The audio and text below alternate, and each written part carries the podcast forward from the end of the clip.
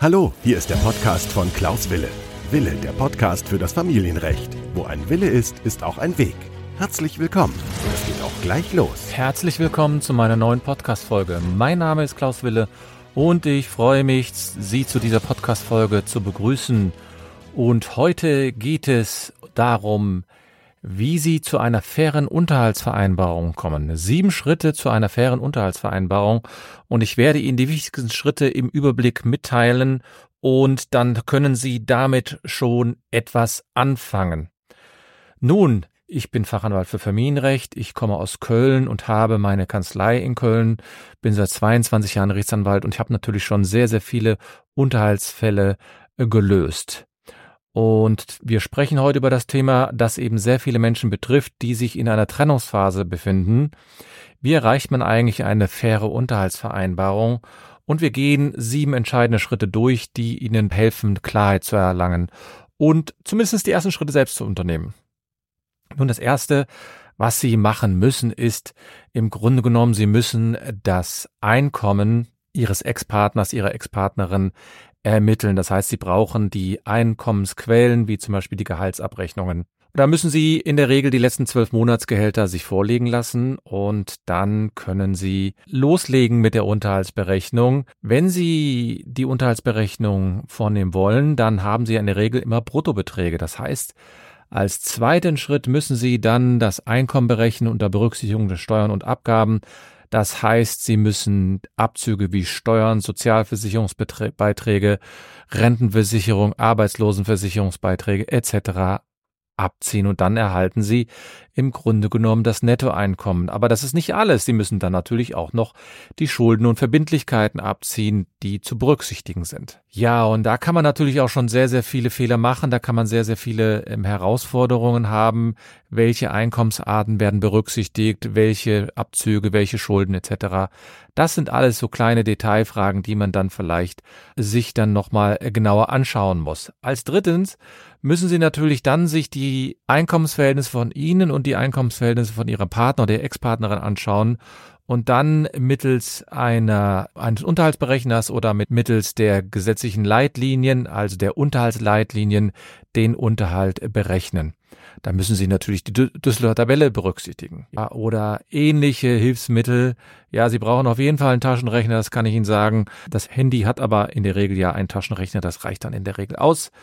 Und Sie müssen natürlich auch sehen, dass ein Rechner nur das mal umsetzt, was Sie auch wirklich da eingeben. Das heißt, wenn Sie ein Einkommen dort eingeben, dann kriegen Sie natürlich ein Ergebnis raus. Die Frage wird immer sein, ob das das richtige Einkommen ist, was dort berücksichtigt wird.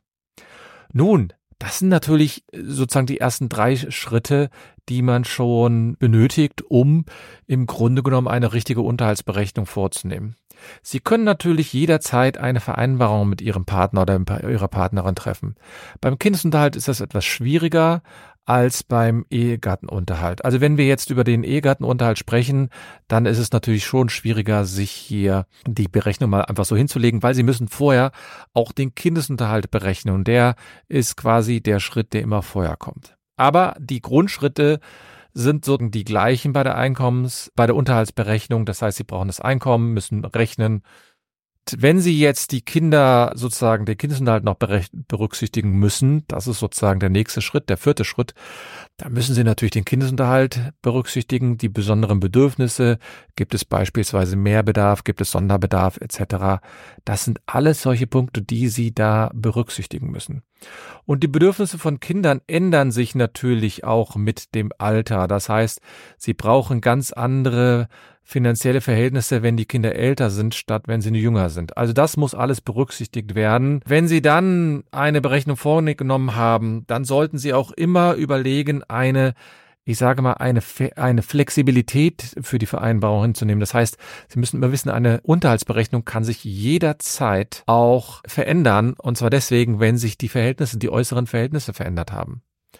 Das beispielsweise ist es so, dass äh, wenn sich die Rechtsverhältnisse verändert haben, das heißt die Rechtsprechung oder die Einkommensverhältnisse haben sich verändert. Und da kommen sie natürlich auch an gewisse Grenzen, die sie in der Regel dann auch nicht alleine machen können. Aber es ist so, dass sie bei der Unterhaltsberechnung zumindest eine gewisse Richtung haben können. Die Richtung sieht nämlich aus, dass sie einen, ein Gespür dafür bekommen, ob eine Berechnung, die beispielsweise ihr Ex-Partner oder ihre Ex-Partnerin vorgelegt hat, ob die gewissermaßen fair ist oder nicht.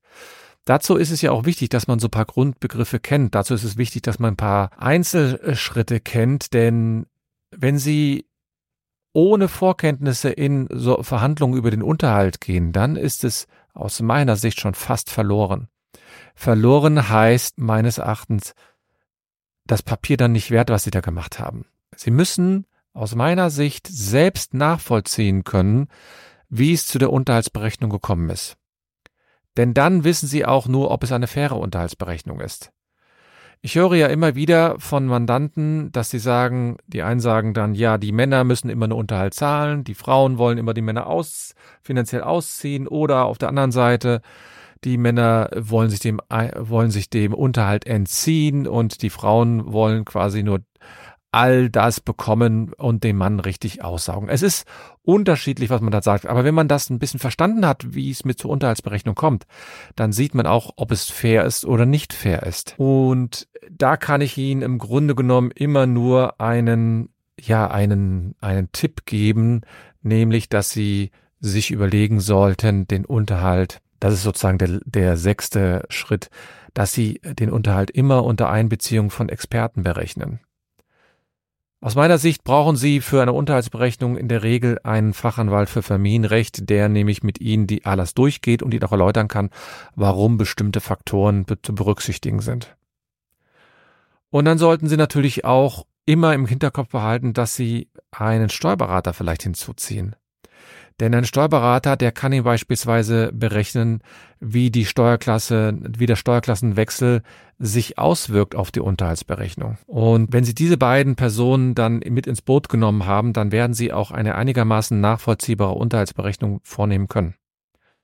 Und sollten Sie, und das ist der letzte Schritt, sollten Sie dann wirklich einen, eine Unterhaltsberechnung vornehmen, und die wollen Sie auch verbindlich gestalten, dann brauchen Sie natürlich eine, einen sogenannten vollstreckbaren Titel. Das heißt, Sie müssen nachvollziehen, ja, dass der Unterhalt später auch vollstreckt werden können. Das heißt, Sie brauchen einen Notar in der Regel, der Ihre Unterhaltsvereinbarung protokolliert oder Sie brauchen zumindest beim Kindesunterhalt brauchen Sie ein Protokoll, nämlich das nennt man die sogenannte Jugendamtsurkunde, die Sie da unterschreiben. Das bedeutet, dass Sie sich verpflichten zum Unterunterhaltszahlung. Das bedeutet auch, dass Sie verpflichtet werden, in Zukunft diese Unterhaltszahlung einzuhalten, weil sonst ihr, ich sag mal, gegenüber, also sprich die, die Frau, der Mann, keine Ahnung, wer hier unterhaltsberechtigt ist, der kann dann einen Gerichtsvollzieher losschicken und bei Ihnen fänden. Also ist es natürlich wichtig, dass man durch diese Vereinbarung ein, ein wie auch immer geartete, faire Regelung hat. Und diese Regelung die man dann protokolliert hat, die braucht man ja gar nicht dann einzusetzen. Denn wenn derjenige, der Unterhalt zahlen soll, auch regelmäßig Unterhalt zahlt, dann ist es doch ganz einfach. Dann müssen Sie nichts groß machen. Dann bleibt das einfach in der Schublade liegen. Um dem einen die Sicherheit zu geben, für den Fall der Fälle kannst du äh, das sozusagen zwangsweise einziehen.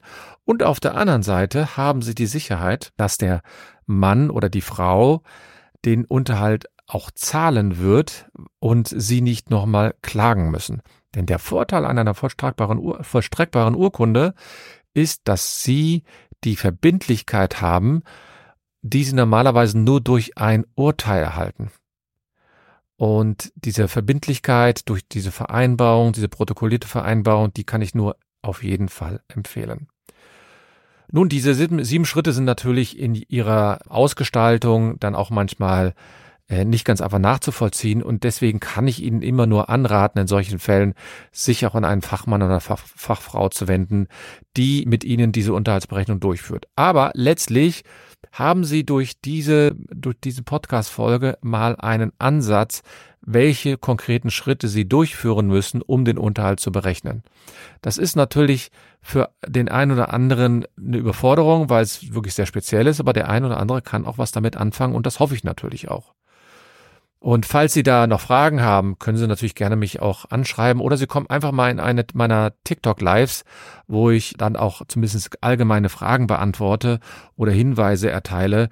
Oder Sie kommen einfach direkt auf mich zu und ich übernehme dann äh, eine Unterhaltsberechnung zum Beispiel, dass Sie mir die Unterlagen zuschicken und ich kann mir dann anschauen, was ungefähr dort herauskommt. Nun, das war heute wieder eine neue Podcast-Folge, mal wieder zum Unterhaltsrecht. Ich hoffe, dass Sie hier etwas mitgenommen haben. Würde mich unwahrscheinlich freuen, wenn Sie mir eine Bewertung schreiben oder wenn Sie einfach mal ein Feedback schreiben, was Sie von dieser Folge halten. Und ich danke Ihnen für diese Podcast-Folge und nicht zu vergessen, wo ein Wille ist, ist auch ein Weg.